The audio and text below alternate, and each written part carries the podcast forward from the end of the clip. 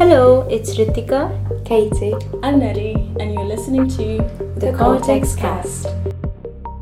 Today we are in conversation with Dr. Andrew Peters, who is a new Sir Henry Dale Fellow working as a principal investigator in the Department of Physiology, Anatomy and Genetics.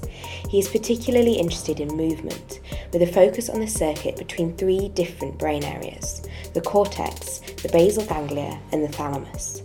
Each of these areas have been implicated in slightly different aspects of movement and are often studied in isolation.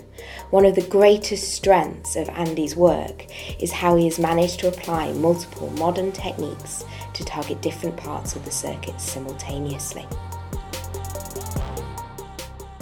Perfect. So, thank you so much for agreeing to talk to us today. Can we start at the beginning, sort of thing? Can you tell us a bit about how your career has taken you to Oxford? So I started out my undergrad um, at Rochester Institute of Technology, which is in upstate New York, and I was an undeclared science major, which means that I was interested in science, but I had no idea what I wanted to do with it. And I didn't know at that point, which I think is probably relatively common, that you can get paid to do research. That was like, you know, a novel concept for me.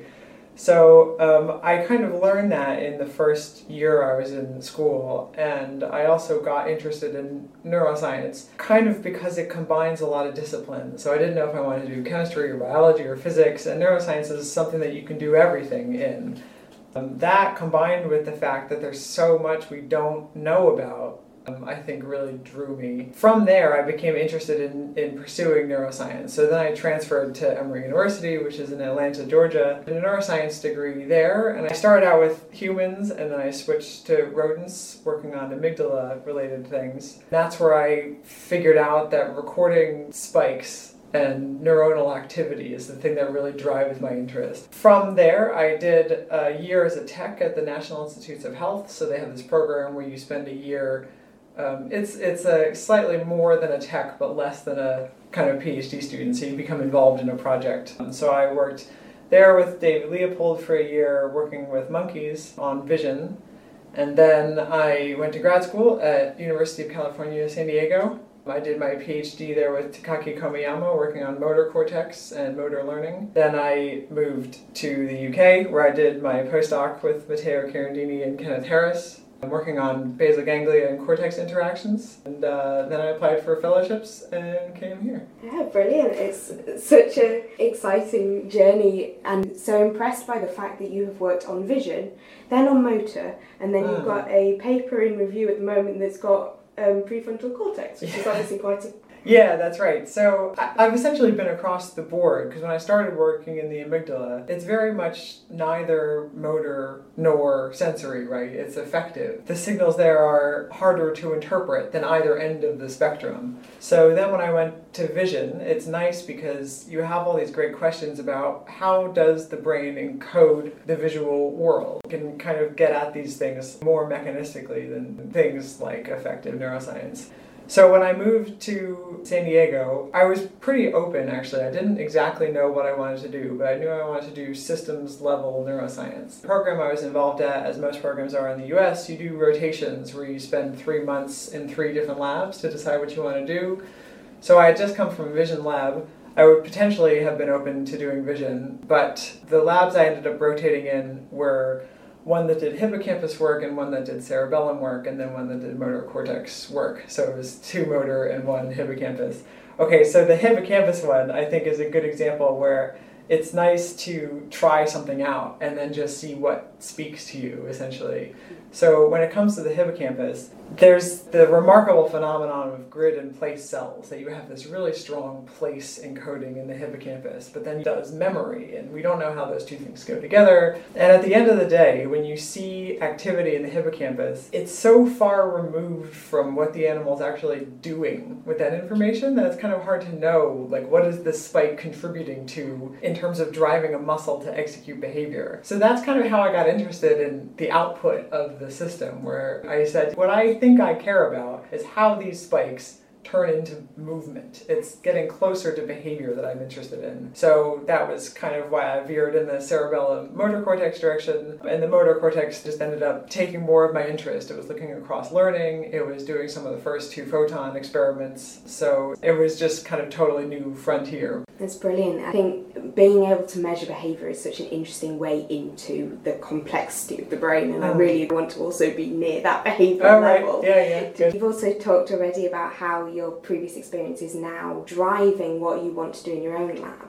Can you Mhm. talk a little bit more about how you've made all of those decisions? Because it's a little bit different, isn't it, from working as a PhD and a postdoc, Mm. where someone's almost telling you what to do or at least giving you lots of guidance. Now you can suddenly do whatever you want. yeah, I think probably for the better. I actually have had a lot of freedom in both my PhD and postdoc projects. So in both labs, I could just walk in and the PI say, you know, here are the themes of what we want to study. You just pick something you're interested in, do a project on that. So as a PhD student, my advisor, Taki Komiyama, had kind of invented or was one of the co-inventors of doing head-fixed behavior with longitudinal two-photon calcium imaging. So this was a brand new thing. We can have animals learn and behave while tracking the activity of single cells over the course of learning. So there were a few kind of just easy, not easy, but there was some kind of obvious next steps to take. So for example, how does a particular cell respond as the animal learns to make a new movement? So there was kind of a relatively clear next step from what he started to what I could do, but it wasn't like I came in, he was like, here's your project, you know? So I, I think that that was really nice. And as all projects do, it evolved over the course of time, you know, that I started out doing one thing and then it kind of veered into something else. And then when it came to my postdoc, it was even more so. So Matteo Carandini has a lot of visual neuroscience experience, um, and Kenneth Harris does a lot of computational work. He started out mostly in the hippocampus. So I come in and I say, I'm interested in the basal ganglia. And they say, okay, sure, you can say the basal ganglia. So I started recording from the basal ganglia when that hadn't been done in the lab before. Having that experience was nice because it meant that I had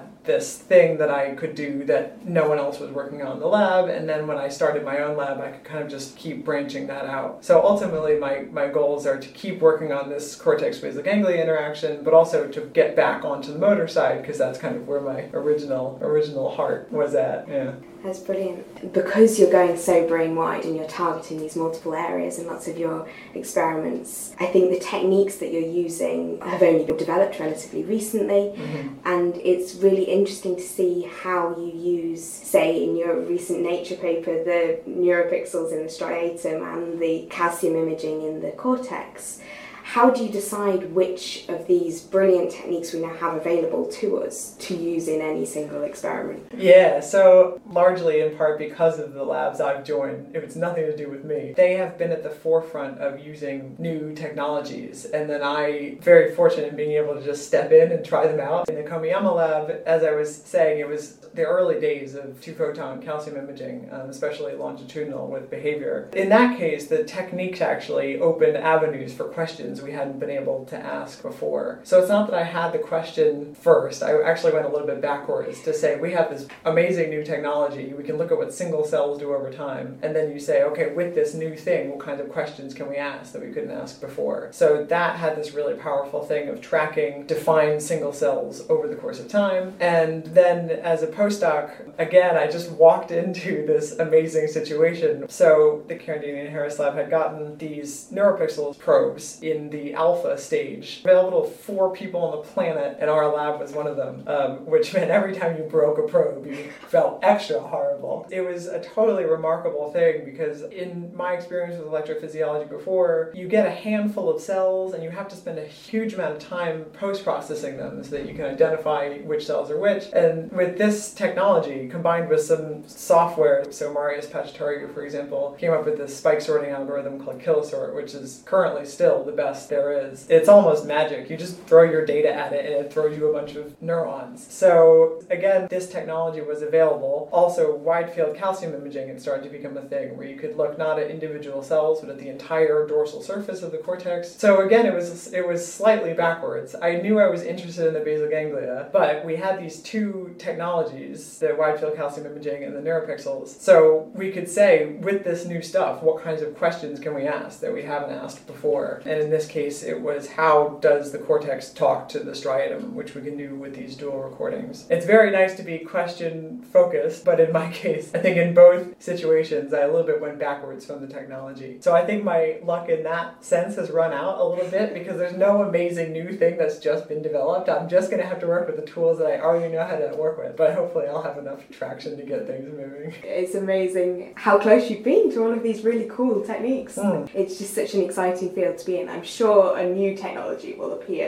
soon that we can all use. Yeah, although I'm not against stopping so much troubleshooting. It's nice to just have something work every once in a while. You also touched there on the idea of single cells encoding things and then Mm. also populations, Mhm. especially when you're looking at such global circuits. I sort of want to ask the horrible question of like, which bit do you think actually encodes the information? Do you think we should be looking at the population level more than the single cell, or Mm. is it just going to be a mixture of both the whole way? Yeah, well, that's that is one of the key questions in modern systems neuroscience. that I think it very much remains to be answered, um, and I think that there's there's answers in both directions. So we certainly do care about whether single cells change their activity over time, and maybe that really does contribute to behavior, or maybe, like you said, it's that a population encodes it somehow together, and then it doesn't matter what an individual cell does. So we have studies on the one hand where you can stimulate a very small amount of cells, like two to three cells, and an animal can sense that and make decisions on it. On the other hand, some work that I've done and what other people have done show that there's a huge amount of drift in terms of what cells care about over time. Um, so at some level, I think it kind of has to be population based. That there are some cells that seem to care about something for a long time, but even in in, in my case, I looked at um, cells in the motor cortex that project directly to the spinal cord. So it's almost as close as you can get to movement. And those cells have a shifting relationship with movement just on a regular daily basis. So something about the system is constantly changing. It's unclear why or what that gives the animal. Um, so yeah, I think it's I think it's a mixture of both, but um, certainly it's one of the big challenges we're addressing now. Yeah, I think I always find that everything is changing all of the time in the brain on multiple time scales. Yeah, yeah. And I noticed that one of the things you have studied a lot of is changes with learning over time, studying single cells. Um, most recently, with the sort of looking at the projection to the medial prefrontal, Mm. encoding information differently once you've learned a task. Yeah. So there's this debate where some representations have to be stable so that we can continue to Mm. remember things, whereas others need to be adaptable to learn. Yeah. Which sort of cortical pathways do you think are going to be most affected by learning? Is everything up for grabs in every moment? I I don't know. So when I was a PhD student, um, that was one of the things I was trying to address. So in the motor cortex, I was looking at layer two three cells, and what I found was that they changed their relationship to movement over the course of learning. So the long story short is that it kind of looks like there's a group of cells that develop some novel pattern of activity that then becomes robust as the animal learns. So it's almost like you have a specialized circuit to produce this movement that the animals learned. So after that study, I said, you know, the cells that are deeper, that project directly to the spinal cord, surely they're stable because that would be a beautiful story. In the superficial parts of the cortex, you have this circuit which is constantly shifting to accommodate learning, but then that plugs into a system which is stable. So it's, you know, at some point at the end of the day, when you press a key, you've got to have a, a defined response. Um, so that was why I did that study actually to look at corticospinal cells. And even those had a huge shift over days and over learning. So yeah, the question about is everything up for grabs? I think to some degree, yeah, because that that you know that was an example where I was like, if anything's going to be stable, surely it's this. And I mean, even going down to the spinal cord, this is something which has been super difficult to study up until even I mean even currently because you can't do the same techniques in the brain as you can in the spinal cord. But it turns out the spinal cord also has a fair amount of changes, and we don't know even how cells in the spinal cord relate to movement. I would say at this at this point in time, almost everything is up for grabs in terms of changing changing. And I think that's another area that I'm always really interested in is how visual is a visual area compared to how motor is a motor area. Mm. And when you're looking at these big circuits as well, you see similar activities representing similar variables in multiple areas and seemingly quite a lot of redundancy, especially in these kind of studies. What do you think? Why? There's this there's this idea that's been popular within the last five years that movement is represented everywhere. And this is something which is it's kind of funny because coming from a motor background, I said, you know, yeah, like of course movement is very important and it's all over the place. Whereas you had all these visual neuroscientists being like, why is vision wait, no, why are there mixed representations between movement and vision? So um, some of us were surprised and some of us weren't that surprised. Um, I think it depends on the area. So the primary visual cortex is one of those places where once we started seeing effects of movement, um, we started thinking, oh no, there's something we really don't understand here. So I remember, for example, when I was in grad school, there was it was one of these kind of early seminal papers that came out from Cris Niell's lab. And the idea was that you have changes in visual encoding in the visual cortex depending on whether the animal is running or not. And it was one of these moments where I think I've kind of gone back and forth about this. I have these moments sometimes where I think the brain is so complicated. There's so many neurons, and we can only record from so little bit at a time that we'll never understand it. It's totally hopeless. And this was one of those moments where you think, you know, okay, this is visual cortex and this is motor cortex. And then they say, no, visual cortex also has movement stuff. And you think, ah, geez, there's just, you know, we'll never get it. I actually, I, I go back and forth. Sometimes I think we're doing a pretty good job, and sometimes I think we don't know what we're talking about. Um, but yes, so that was surprising. But then after that, finding movement signals all over the brain is something that I wasn't hugely surprised by because it's just a lot goes on too when the animal moves. You have changes in arousal, and the animal starts moving all over the place, so their, their vision changes. You know, they start sniffing. There's there's a lot of sensory stuff that goes along with movement. Um, so I think that's part of it. Is all these signals look like they're mixed because a lot of stuff happens when animals move. Again, that's another fundamental question in systems neuroscience at the moment is how mixed these areas are and whether they really encode the things we think they're encoding. So I mean, another example to to counter that everything is everywhere. There's actually a paper on bioRxiv which is titled, I think, "Not Everything, Not Everywhere, Not All at the Same Time." So one of the papers that just came out from the Carandini and Harris lab, it was led by Célian Bimbard, was looking at auditory responses in the visual cortex. So this is something that people said that they might have seen before. That you have this area, okay, visual cortex, maybe it has movement responses, but certainly it's just visual. And then some people said, ah, actually, it gets input from the auditory cortex. You have auditory responses in the visual cortex. So um, he did this nice study, which whether it, it was almost an accident that they kind of got into this, but I think it's one of these important things in science to, to clarify this particular issue. So it turns out that when you play a sound to an animal, it has a characteristic behavior. So let's say you play a sound that goes like bup, bup, bup, you'll have the animal do bup, bup, bup, three little twitches. And those twitches cause a motor response in the visual cortex, and it's not an auditory response. And you can figure that out by doing these particular manipulations. So at least at least in that particular case, it's not that everything is everywhere. He doesn't see, at least for what it's worth, auditory responses in the visual cortex. Brilliant. I'm glad we've ended up with some sort of hope that That's we right. are definitely Some making progress in this field. Yeah. Um, I think one of the other things I'd love to ask is now you're building your own team, now you've given everybody hope that there is hope in neuroscience. what sort of thing do you look for in young scientists and people joining labs and team members? What do you think it takes to be successful and publish two Nature papers and get yeah, to being a What it takes to publish two Nature papers is a huge amount of luck, seriously. Um, I think anybody that's been through the ringer knows that so much of what you find is just luck. From what techniques you happen to walk into to how reviewer three cares about your paper. So honestly, that's a huge amount of it. Um, yeah, I mean, I think I think the most important thing for me, at least, has been just interest and excitement about science. That there's going to be a lot of times when things are difficult and you're going to really have to slog through things to get it working.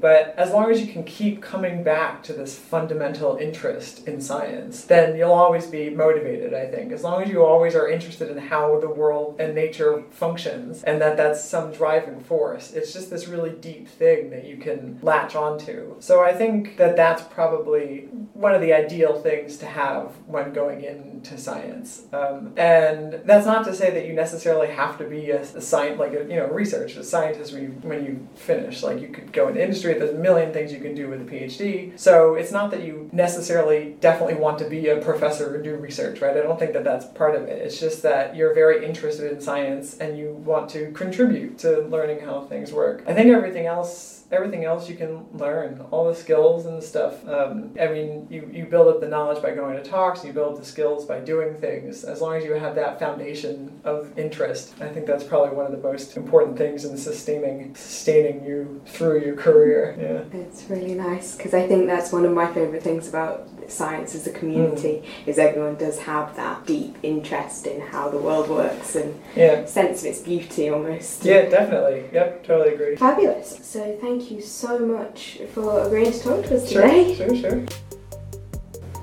It was such a lovely experience working with Andy, a dedicated and hardworking principal investigator, yet so down to earth and humble. If you are looking for a lab to join and are interested in Andy's work, please head to his lab's website where you can find links to all his recent papers.